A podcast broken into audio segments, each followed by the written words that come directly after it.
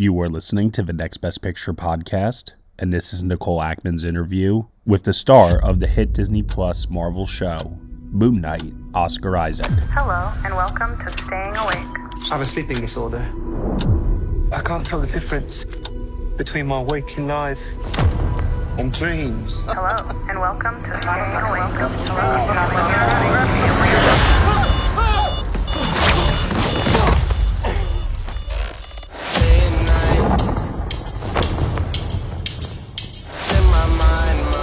I'm losing it. Real catch you are. You're bloody useless. Stevie. Stephen. I can't tell the difference between life and dreams. Thank you. Lost the contact lens. Hope you find it. Thanks.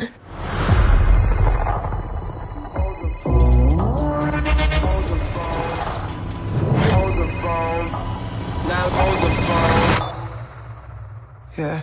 Oh my god, you're alive. What's wrong with you, Mark?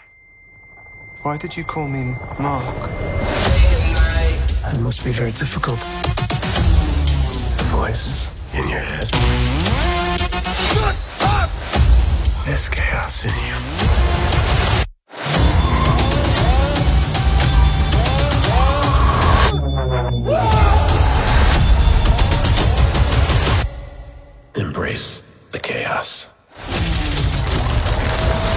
Hi. Hi, Nicole. Thanks so much for chatting with me. Happy to. So, I wanted to start out by asking, you know, did you grow up reading comic books or being into superheroes?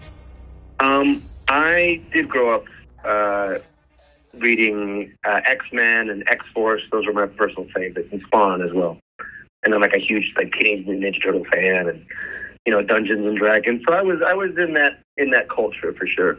So, did you know anything about Moon Knight before hearing about this project? I know it's sort of one of the lesser known, I feel like, of the uh, comic book heroes. No, I had never heard of, of Moon Knight before. Neither had I. but you did a great job of bringing it to the screen. And I was curious though, you know, you've done a really fantastic job in your career of balancing sort of franchise projects like obviously doing Star Wars and Dune and Moon Knight with doing work like, you know, Inside Llewyn Davis, working with the Coens and Scenes from a Marriage. So what is it that you look for in a role? I just look to see if there's space to do something interesting and if there's going to be the possibility of uh, inspiration.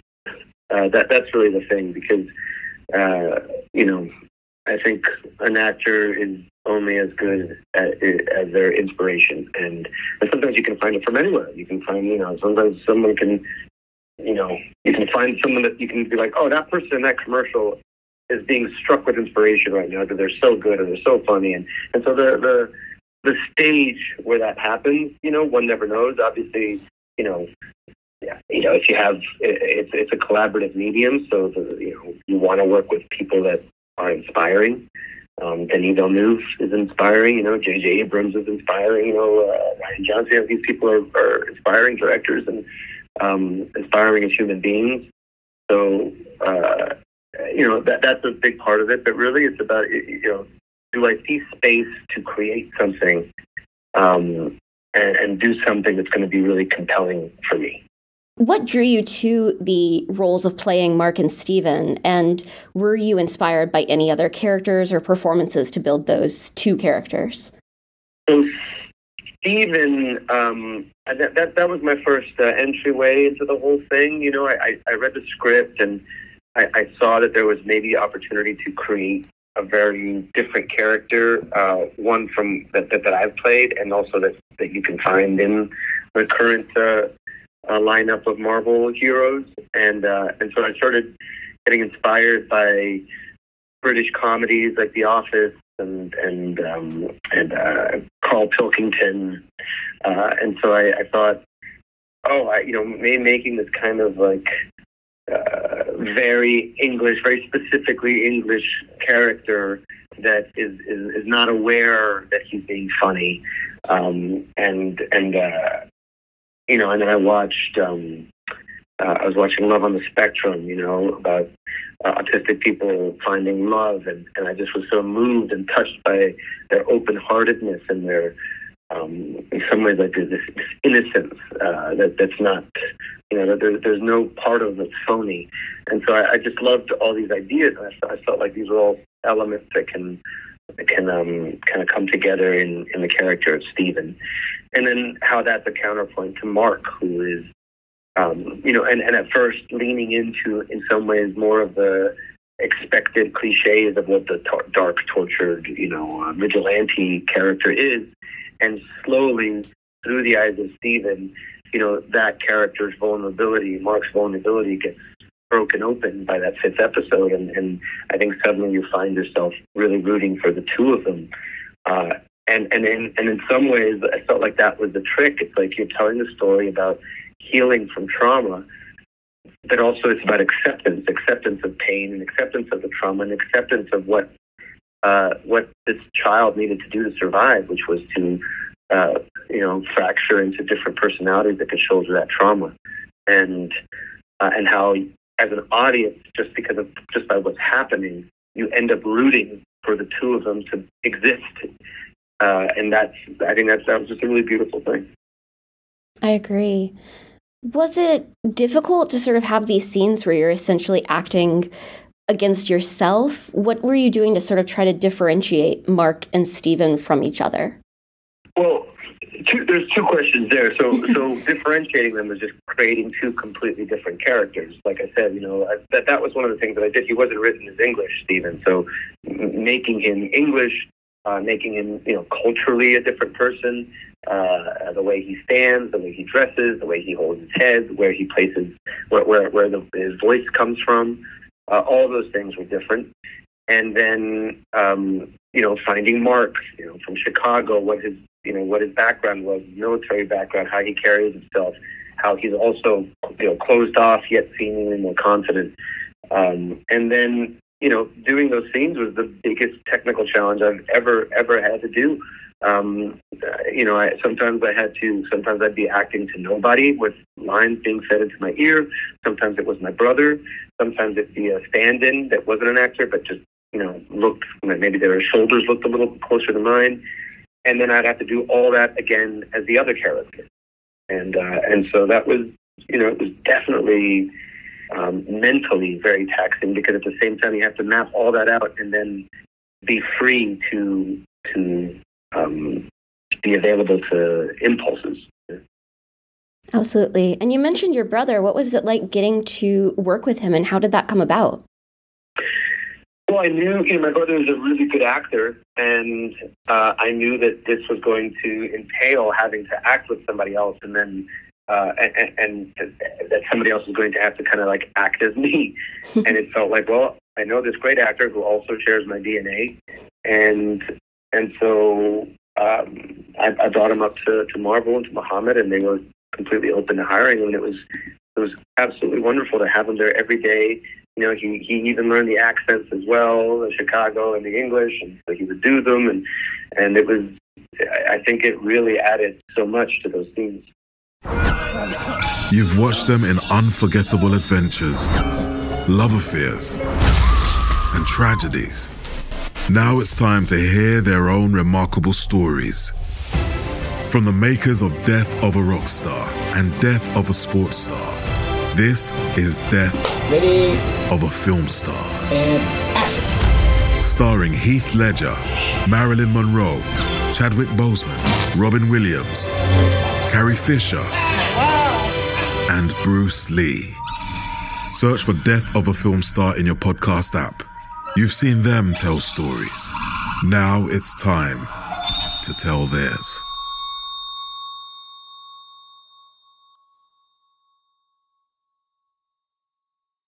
Hey, Hey there. there. I'm Hannah. And I'm Audrey. We are a sister filmmaking duo and co hosts of Sleepover Cinema, our show where we analyze the films that created the collective unconscious of the girls, gays, and theys of the late 90s and early 2000s. Princess Diaries, The Cheetah Girls, Aquamarine, Cinderella, the one starring Brandy. We haven't stopped thinking about these movies since we first saw them, and we want you to rewatch them and review them with us. Are these movies as bad as critics would have us believe? Do we even care if they are? We are always unpacking that very question on Sleepover Cinema. Check out Sleepover Cinema wherever you get your podcasts or at evergreenpodcasts.com. See you soon. And I have to ask, and it's okay if you don't have a preference here, but do you prefer playing Mark or Steven? I, I, I Steven, it's an easy one. I just love being Steven. I, I just found him so funny, and so sweet, and it would just make me laugh a lot. So I, I really love playing Steven. Well, as someone who works in museums, I really love Steven too. So, was there a scene that was particularly difficult to film, either because of sort of the having to work around both characters or any of the sort of action sequences? Yeah, I mean, there were so many. There were so many that were just really, really challenging. Um, me see if there's one in particular that jumps out at me.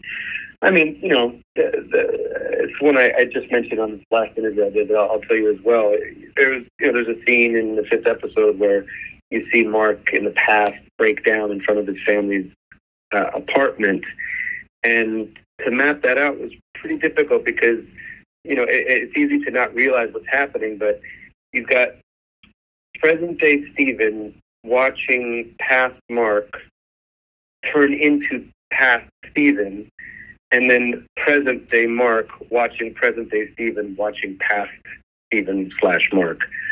And having to shoot all those on the same day uh, and, you know, create all of their points of view so that it was clear and and, and also it's also the emotional the apex of the whole show. It's like the most cathartic moment as well.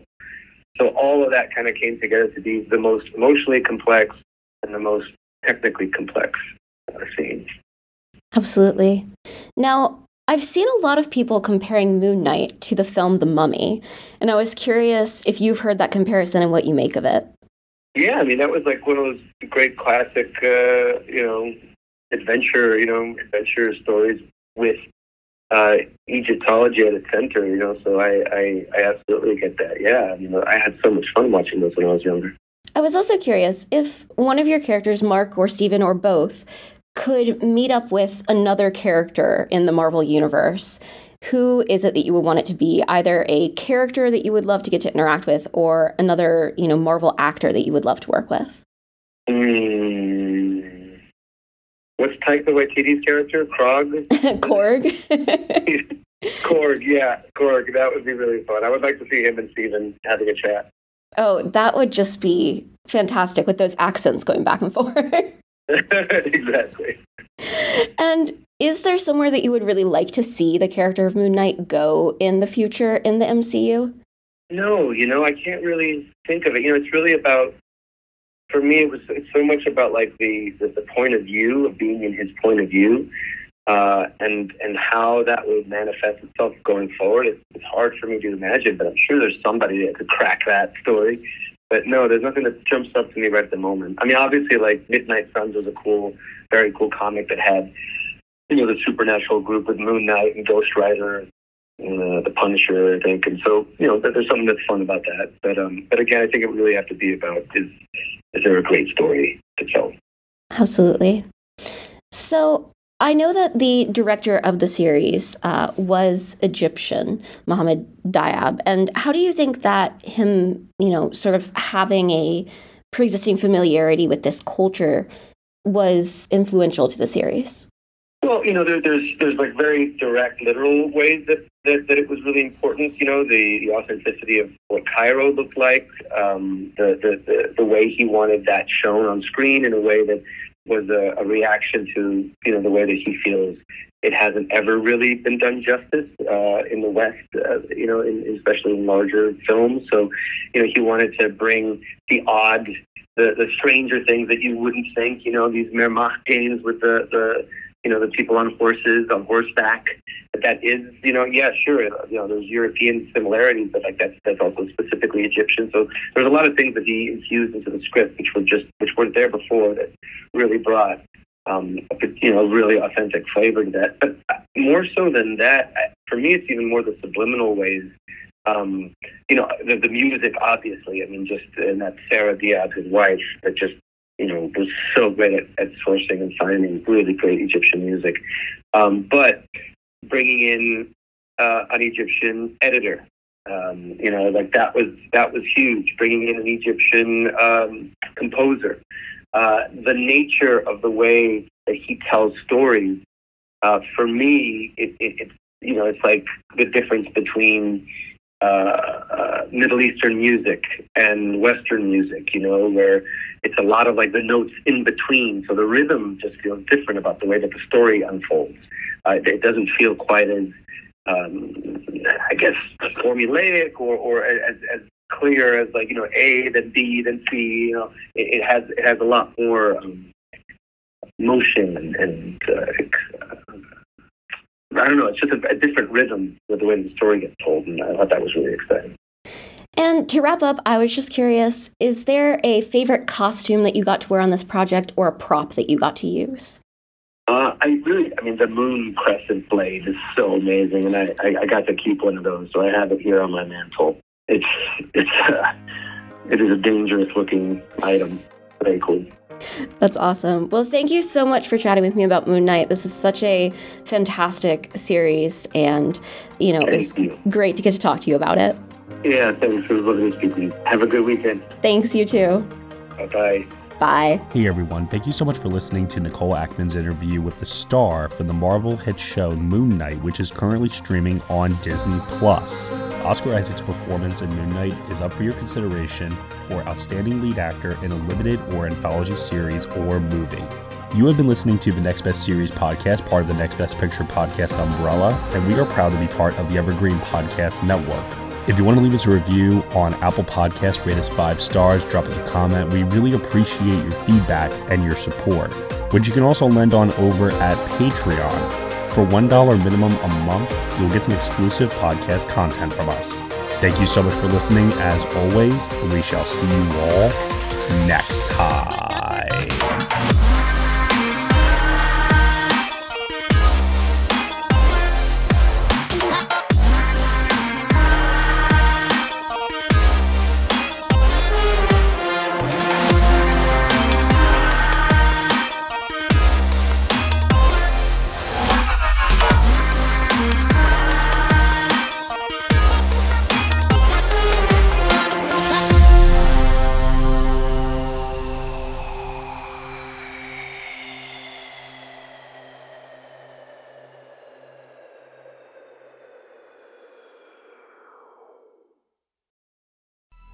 Coming up on 5 Minute News, I'm Anthony Davis. You might think it's partisan because maybe it's critical of one side or the other, but it's not, it's just the truth. And I think that's also something that's kind of unusual for Americans listening to the radio or to podcasts because the news landscape in the States has been so partisan for so many decades. So, five minute news is verified, truthful, independent, unbiased, and essential world news daily.